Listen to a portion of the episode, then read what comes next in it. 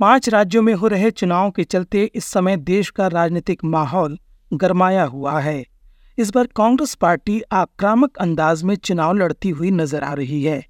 Congress party का दावा है कि उसकी लड़ाई सिर्फ़ चुनावी नहीं है, बल्कि वह भाजपा, आरएसएस की विचारधारा से लड़ रही है। मणिपुर में पैदा हुए हालात के लिए कांग्रेस पार्टी ने भाजपा की नफरत भरी विचारधारा को जिम्मेदार ठहराया।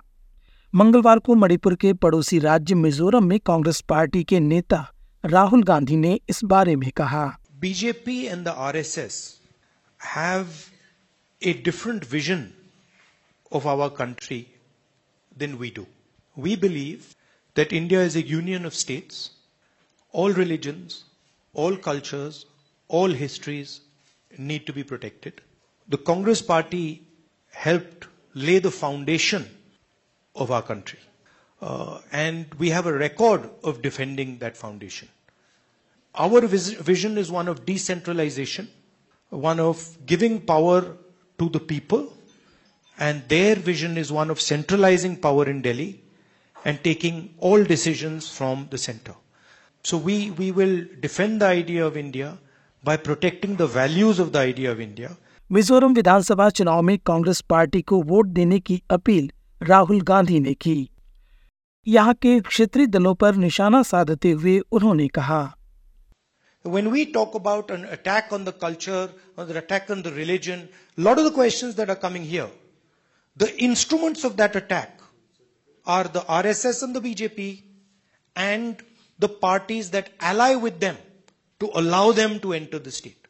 So when you're going to vote, keep in mind that the separation between the ZPM and the MNF and the BJP is not as deep as you think. The ZPM and the MNF are acting in the interest of the BJP. And both of them have admitted it. Both of them have said, MNF of course is directly allied with the BJP and the ZPM has said that we will work with the BJP. Mizoram में कांग्रेस और भाजपा सीधे मुकाबले में नहीं है लेकिन राजस्थान मध्य प्रदेश और छत्तीसगढ़ में ये दोनों पार्टियां आमने सामने हैं। राजस्थान में इस समय कांग्रेस पार्टी की सरकार है। इस सरकार को हटाने के लिए भाजपा ने पूरा ज़ोर लगाया हुआ है। मंगलवार को राजपूत समाज के दो बड़े चेहरे विश्वराज सिंह और भवानी सिंह ने भाजपा का दामन थाम लिया। विश्वराज सिंह का प्रभाव मेवाड़ क्षेत्र में है, जबकि भवानी सिंह का परिवार का असर राजपूत वोटरों पर पड़ सकता है। भाजपा के राजस्थान प्रदेश अध्यक्ष सीपी जोशी ने इन दोनों नेताओं का पार्टी में स्वागत करते हुए कहा। हृदय की गहराई से आभार स्वागत और अभिनंदन करता हूँ। और निश्चित रूप से मेवाड़ में राज परिवार का जिस प्रकार से आज़ादी से पूर्व और आज़ादी के बाद जिस प्रकार का सम्मान रहा है, उनके वंशज, आदरणीय महाराज कुंवर साहब विश्वराज सिंह जी और भवानी सिंह जी का दोनों का मैं स्वागत और अभिनंदन करते हुए जिन्होंने कहा कि जो लोग सनातन को गाली देते हैं, जो देश राष्ट्र के लिए गलत सोचते हैं, और जिस ध्येय के साथ आपके पुरखों ने काम किया था, उस पर चलते हुए आदरणीय प्रधानमंत्री जी ने पूरे विश्व में जो भारत की प्रतिष्ठा बनाई है, उसमें विश्वास व्यक्त करते हुए आज पार्टी की सदस्यता ग्रहण की है। मैं पुनः आप दोनों का स्वागत, अभिनंदन करता हूँ। बहुत बहुत धन्यवाद। महाराणा प्रताप के वंशज विश्वराज सिंह ने राष्ट्र उत्थान में अपने परिवार की भूमिका को आगे बढ़ाने की बात कही। प्रधानमंत्री नरेंद्र मोदी की सराहना करते हुए वे कहते हैं। भारतीय जनता पार्टी की सरकार प्रधानमंत्री जी के नेतृत्व में संयोजित तरीके से अपने बताए हुए काम एक एक करके पूरा कर रही है। सरकार का जो मनोदृष्टि है, वो प्रतिक्रिया में न उलझकर आत्मविश्वास और दृढ़ निश्चय से आगे बढ़ने की है जो प्रदर्शित है। यह भी एक सच्चाई है कि प्रगति को कायम रखने के लिए एक काबिल और दूरदृष्टित नेतृत्व का साथ नागरिकों को भी देना चाहिए और जहाँ तक हो सके इस प्रगति की ओर हाथ भी बटाना चाहिए। इसी उद्देश्य से मैं आज यहाँ उपस्थित हूँ। मेरे पूर्वजों ने हमेशा सर्व समाज का, की रक्षा और भलाई के लिए सोचा है।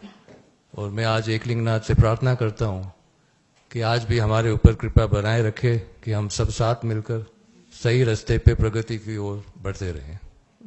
राजस्थान की ही तरह मध्य प्रदेश में भी भाजपा और कांग्रेस के बीच कांटे का मुकाबला देखने को मिल रहा है। यहाँ भाजपा की सरकार है। मंगलवार को कांग्रेस पार्टी ने अपना चुनावी घोषणा पत्र जारी कर दिया। वचन पत्र के नाम से जारी हुए घोषणा पत्र में महँगाई से निपटने पर ज़ोर दिया गया है। इसमें लगभग हर वर्ग का ध्यान रखा गया है। भाजपा ने कांग्रेस के वचन पत्र को झूठ पत्र बताया है। मुख्यमंत्री शिवराज सिंह चौहान का दावा है कि झूठ पत्र के सहारे कांग्रेस सत्ता में नहीं आ सकती। सुप्रीम कोर्ट ने समलैंगिक विवाह को कानूनी मान्यता देने से इनकार कर दिया है।